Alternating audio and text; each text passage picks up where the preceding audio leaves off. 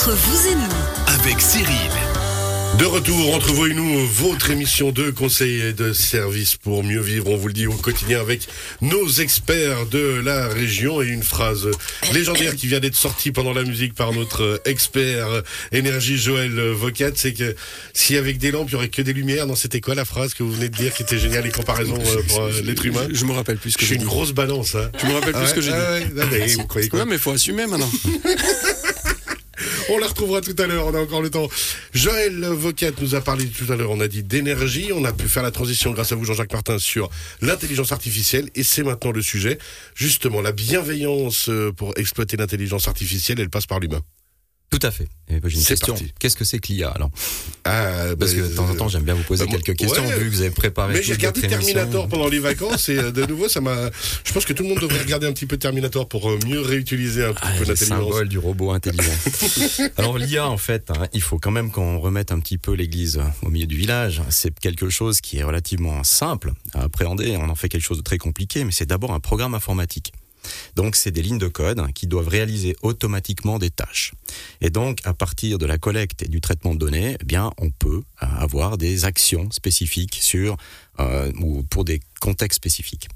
Alors ce programme doit aboutir à l'accomplissement d'une tâche et puis par exemple modifier une image, reconnaître un visage, euh, voilà donc de la classification. Ce sont donc des outils de classification de grand nombre, parce que notre cerveau, cerveau pardon, n'est pas capable de voir dans le grand nombre une, forme de cohérence. Donc à un moment donné, ces outils-là nous permettent de regrouper des catégories et puis à partir de cette, catégorie ou de ces catégories, de créer euh, du, contenu, de, de, de la réflexion en fait humaine.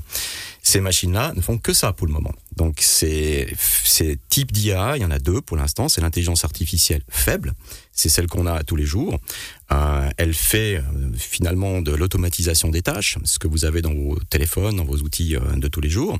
Et puis ce type d'IA n'a aucune sensibilité, aucune conscience, aucune capacité de raisonnement. Et c'est l'intégralité des IA actuelles.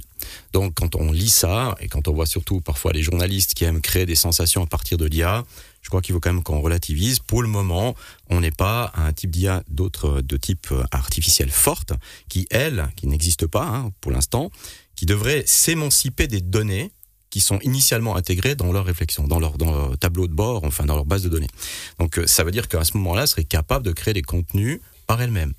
Or, si vous regardez même ChatGPT aujourd'hui, elle va aller chercher des informations sur des contenus qui sont existants, donc des bases de données humaines. L'intelligence artificielle n'est pas autonome.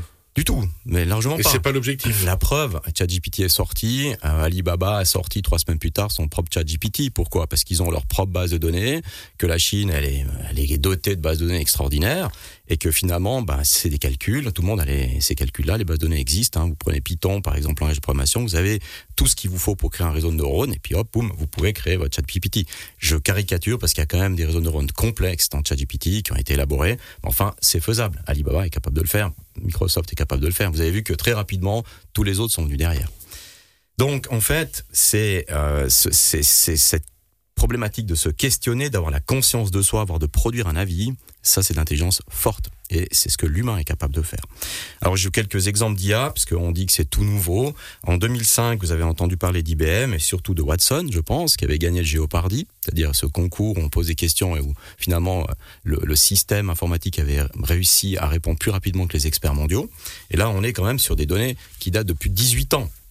Si je ne me trompe pas, Deep Blue, le programme qui avait, qui faisait des, qui faisait, qui mettait en échec les joueurs d'échecs justement, euh, c'est bien, c'est avant encore même, non? Oui, bien sûr, mais ça c'est des outils qui sont finalement ils calculent des probabilités sur un sur un échiquier qui est connu, il y a des combinaisons, donc ils calculent les probabilités de combinaison, puis ils trouvent la meilleure combinaison possible en fonction de chaque coup. Donc nous on prévoit un joueur d'échecs qui est un maître prévoit en- entre 7, 7 coups déjà d'avance, ce qui est énorme. hein. Donc on, se projette dans une partie qui est élaborée sur 7 coups d'avance, puis là, le système est capable de les anticiper à une vitesse folle, donc c'est très complexe. Alors après, il y a évidemment d'autres variables qui rentrent en compte. hein. Dans l'humain, c'est l'aspect de stress, un peu comme le poker, on doit un petit peu faire croire à l'autre qu'on va prendre telle stratégie, on le dirige vers quelque chose, puis finalement on change. Et ça, la machine, elle est capable d'anticiper très rapidement, vu la capacité de calcul qu'elle a. Donc ça, pour moi, c'est pas extraordinairement euh, impressionnant. Par contre, c'est extraordinairement intéressant d'exploiter aujourd'hui ces données.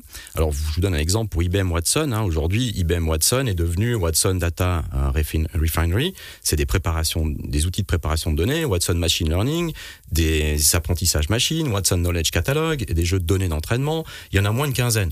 Donc, ce qui est intéressant, c'est qu'à partir, d'une seule machine, d'un seul processus, on arrive à en faire des, des dérivés d'outils complexes qu'on va pouvoir utiliser et qui existent maintenant depuis 20 ans et que vous utilisez tous les jours sans savoir. Euh, ensuite, les, les champs d'application sont intéressants. Pour IBM Watson Analytics, par exemple, elle permet à ses utilisateurs, pardon, de visualiser leurs données sur des graphiques, des tableaux, des courbes. Donc là, on est sur des facilitations visuelles à partir des grands nombres. On a aussi Watson dans la santé, euh, qui aide les médecins à trouver le traitement le plus approprié pour soigner un cancer chez leurs patients. Pendant la période Covid, on a utilisé ces outils-là pour faire des combinaisons génétiques, pour trouver la meilleure combinaison pour pouvoir faire un vaccin, par exemple. Voilà, c'est des outils qui sont très utiles. Pourquoi? Parce que la théorie des grands nombres nous permet à ce moment-là de dire, OK, je peux utiliser ces mathématiques pour trouver la probabilité la plus intéressante de définir telle combinaison pour que ça fonctionne. Mais ça, c'est l'apport de l'intelligence artificielle aujourd'hui.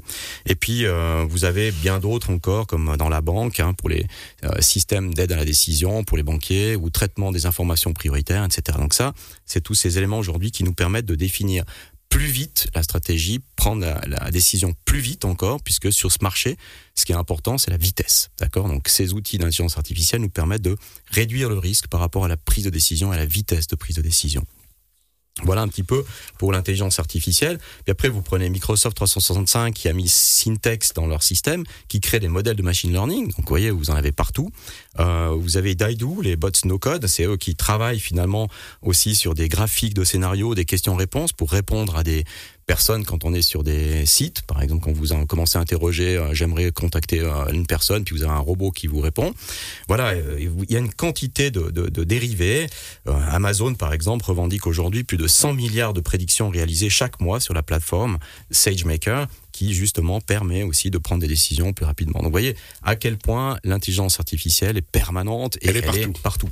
Elle est partout et c'est là où vous voulez arriver justement au fait que c'est comme tout ce qu'on fait euh, depuis euh, dans tout dans l'histoire humaine, c'est l'utilisation et la bienveillance de l'être humain par rapport à ça. Oui, parce que l'IA faible est donc partout aujourd'hui sans que vous vous en rendiez compte. Et en fait, on vous l'a intégré sans que vous vous posiez la question. Et aujourd'hui, quand on parle de ChatGPT, c'est le sommet de l'iceberg, c'est phénoménalement spectaculaire, mais globalement, c'est exactement un outil qui finalement repose sur les mêmes processus qu'on utilise depuis 20 ans, sans le savoir, et qu'on a accepté sans aucun problème. Donc à quelque part aujourd'hui, moi, je me pose la question, c'est pourquoi ça devient comme ça viral? Et finalement, les vraies questions, c'est qu'est-ce qu'on a à part vendre de la data ou vendre un outil. Si vous prenez ChatGPT, le modèle commercial est très intéressant. Hein, c'est un peu comme le jeu de l'avion c'est que vous pouvez interroger ChatGPT pour euh, aide-moi à faire un business model sur tel truc. il vous propose quelque chose. Vous êtes le cinquantième il va vous proposer pour la cinquantième fois un modèle qui est relativement identique. Et puis finalement, si vous êtes le troisième ou quatrième, vous avez peut-être une chance de faire quelque chose. Vous êtes le cinquième, c'est terminé. Vous perdez votre investissement. Et vous avez aujourd'hui tout le monde qui veut passer par ce processus parce que on rentre dans une forme de facilitation et puis on a moins besoin de créativité. Puis le système fait pour nous en fait ce travail. Mais il faut pas oublier que tout le monde va interroger une base de données identiques. D'accord À la base. Bah oui, bah vous essayez d'avoir finalement plusieurs euh, personnes qui vont faire le même business model, puisqu'on interrogera de même manière une base de données qui de toute façon est figée et en plus non authentifiée, puisqu'elle repose sur des sources qui elles-mêmes n'ont pas été validées. C'est ce qui est répété et qu'on doit absolument vraiment souligner, c'est que entre ChatGPT et aussi les, les programmes qui créent des photos et qui font scandale actuellement avec euh, Macron, avec le pape ou autre, ou Trump, qui sont euh, modélisés dans des fausses photos et qui ont l'air mhm. tellement vraies, de nouveau, c'est l'humain qui est à la base de ça. C'est des êtres humains qui créent ces faux contenus. Oui, bien sûr. Mais, tout ça, encore une fois, c'est du carnaval, c'est du spectacle. Mais la réalité, et qui est beaucoup plus vicieuse et plus dangereuse, c'est l'impact que ça a aujourd'hui sur le cerveau humain d'accord, et que l'on dont on ne tient absolument pas compte, hein, c'est l'aspect énergétique. Le principe biologique de notre cerveau, il a, on doit respecter une certaine vitesse, notamment dans le processus, et toujours, on n'oublie pas la notion d'émotion et la notion d'effort.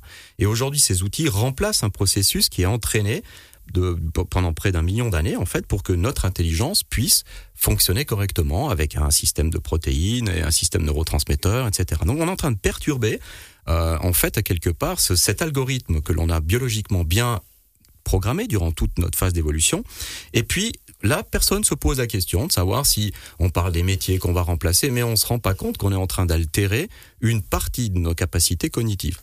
Et aujourd'hui, il faut pas oublier que les outils d'intelligence artificielle qu'on utilise se nourrissent de bases de données qui sont d'abord essentiellement peuplées d'intelligence humaine. Ce sont des gens qui ont eu des idées. Et ces idées-là, elles sont autonomes parce qu'elles sont faites par des humains qui ont respecté ces processus de faire un effort, de développer la complexité du questionnement, etc. Si on le remplace progressivement par des outils qui font le travail pour vous, le risque, c'est de rentrer dans un principe où la machine qui se nourrit de vos bases de données va se nourrir de bases de données qui sont toujours moins en moins fournies, parce qu'on n'est pas capable de les fournir avec notre propre intelligence, elles tournent sur elles-mêmes, et on appelle ça le big crunch, à un moment donné, elles s'effondrent. Et surtout, elles effondrent. Elles s'effondrent en même temps que l'intelligence humaine. Donc le vrai risque aujourd'hui, c'est pas d'être remplacé par l'IA, c'est que l'IA va atteindre un niveau qu'elle ne pourra plus franchir, puisque l'humain ne sera plus capable de la faire de la stimuler. Voilà. Et donc, à un moment donné, c'est l'association de ces deux risques hein, qui peuvent générer ce fameux big crunch. Et le modèle qui est auto-centré actuel, qui fonctionne en boucle, essentiellement pour des raisons commerciales, risque d'altérer à un moment donné la capacité d'intelligence. Après, l'autre risque, c'est les fausses vidéos, fake news. Il y a 45 millions de tweets faux en 2019. Donc vous imaginez les machines qui doivent apprendre sur ces informations, comment est-ce qu'elles vont faire pour déterminer ce qui est vrai ou pas vrai? Voyez, encore une fois, pas d'authentification des bases de données. Il y a un amateurisme dans l'utilisation de ces chats, ces bots, ces GLGPT, enfin GPT et autres. C'est une, c'est une façon, en fait, très euh, simpliste d'utiliser des, des mathématiques qui sont, globalement, on le sait, hein, assez pas simplistes, mais quand même, elles fonctionnent très très bien et elles, elles sont statistiques. C'est un danger. On peut pas, à mon avis, l'esprit humain fonctionne statistiquement, mais il est aussi disruptif. C'est quand il sort de sa zone de confort qu'il apprend le mieux. Et surtout quand il quand il s'adresse au niveau des émotions. D'où le défi essentiel, essentiel, et vraiment qu'on doit rapidement mettre en place, de pouvoir répondre par le niveau scolaire et par la formation. Euh, bah, former les jeunes, former les élèves à ça, je vais y arriver. Oui, parce que en fait, depuis depuis qu'on est sorti de la caverne, c'est pour faire une caricature, on est dépendant de l'autre. Et c'est en cela que le langage est intéressant. C'est qu'on peut s'interroger de cerveau à cerveau par rapport à ce qu'on peut capturer comme information. Vous avez développé des algorithmes dans votre cerveau qui sont personnels. Et quand vous enseignez, en fait, c'est ce que vous faites avec les, enfants, vous allez transmettre un savoir, mais ce savoir, il va être, euh, disons, augmenter de votre capacité des algorithmes d'intelligence qui ont donné à ce savoir une, forme de d'augmentation d'intelligence personnelle. Et aujourd'hui, l'enseignant, il, apprend à, l'étudiant cet algorithme-là, pas uniquement le savoir. Sinon, ça serait facile, tout le monde lirait. On aurait... Non, c'est le travail que l'enseignant va faire dans, dans sa capacité de critique, de l'esprit critique qu'il va mettre dedans, qui va élaborer un algorithme plus complexe chez l'enfant ou chez l'étudiant même un adulte. Donc cet altruisme-là, il est fondamental aujourd'hui et les machines sont en train de remplacer ce besoin qu'on a de l'autre par je trouve mon information dans mon propre outil à moi et par conséquent on risque de bloquer le processus de recherche d'information chez l'autre. Donc d'isoler les individus et progressivement ces individus, je parlais avant, leurs outils vont devenir énergivores puisque je, avant, je faisais naturellement une recherche chez vous. Aujourd'hui, je vais devoir la faire sur un outil personnel qui va me demander beaucoup d'énergie. Et donc, cette énergie, il va falloir la fournir. Donc, on remplace progressivement une énergie naturelle par une énergie qui devient euh, artificielle qu'il va falloir construire, augmenter. Vous avez 8 milliards de cerveaux aujourd'hui, vous imaginez les interconnexions et le besoin qu'il va falloir mettre en place pour pouvoir simplement alimenter ça, sans compter les conforts de domotique, jacuzzi à la maison, etc. Donc il y a une forme de privatisation, vous voyez, de l'énergie, j'en ai besoin. Et à un moment donné, on va se poser la question, c'est comment on va fournir toutes ces énergies si le cerveau lui-même devient plus en plus dépendant de ces outils? Il nous reste une minute, Joël, j'ai l'impression que vous aviez une question. Je, je, non, non, mais c'est pas c'est pas forcément une question, mais c'est vrai que c'est tellement intéressant.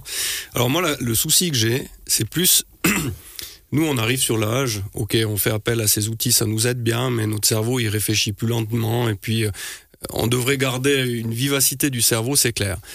Mais les 18, les 16-18 ans qui arrivent là-dedans de plein fouet, qui doivent eux avoir un cerveau qui va à 2000 à l'heure pour que justement ça serve à quelque chose, ben j'ai beaucoup de soucis pour eux. Vraiment.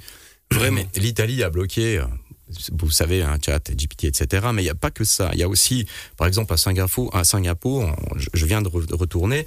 Aujourd'hui, les 4 C, hein, ces fameux collaboration, communication, créativité, esprit critique, c'est le fondement, le pilier désormais de l'éducation à Singapour. C'est le développement des compétences transversales. C'est de mettre les gens, vous voyez, communiquer, collaborer, mettre ensemble. Créativité, c'est faire de développer en fait, exactement de l'énergie en fait collective, donc cerveau collectif. Là, on parle maintenant de neuromanagement. Ça veut dire que le défi, c'est de, il va falloir réinventer l'école, il va falloir réinventer le management à proprement parler, parce qu'il faut intégrer des nouveaux principes comme la coopétition, comme le neuromanagement pour le cerveau collectif, c'est-à-dire créer de l'énergie à l'intérieur des entreprises, et puis les familles, à qui il va falloir maintenant dispenser des conseils pour qu'ils évitent de tomber dans un piège de facilitation disant de le babysitter électronique euh, digitalisé, c'est l'outil du moderne du 21e siècle. C'est supprimer la capacité de langage de l'enfant qui va fonctionner par mimétisme avec la mère et le père. Donc c'est le registre émotionnel qu'on va perturber. Donc c'est pas l'intelligence artificielle qui est un danger, qui date depuis, je sais pas moi, plus de 60 ans, si on parle des outils mathématiques, c'est l'utilisation sincèrement naïve qu'aujourd'hui on a et qui est relayée par les journaux aujourd'hui très, alors de manière très euh, peut-être très intéressée parce que ça fait vendre. Mais la vraie question aujourd'hui, c'est qu'est-ce qu'on va faire pour analyser les impacts, euh, disons biologiques, sur un système cérébral qui a besoin de lenteur? Et c'est un spécialiste mondial de l'intelligence artificielle qui nous le dit. Jean-Jacques Martin, Brénilet. Donc vive l'éducation. Merci beaucoup. On rappelle, on retrouve cette chronique bien sûr de cet après-midi en podcast sur radiochablais.ch dans quelques instants. Un peu de légèreté dans toute euh, cette belle émission avec les bains de la Anna Tedesco. À tout à l'heure.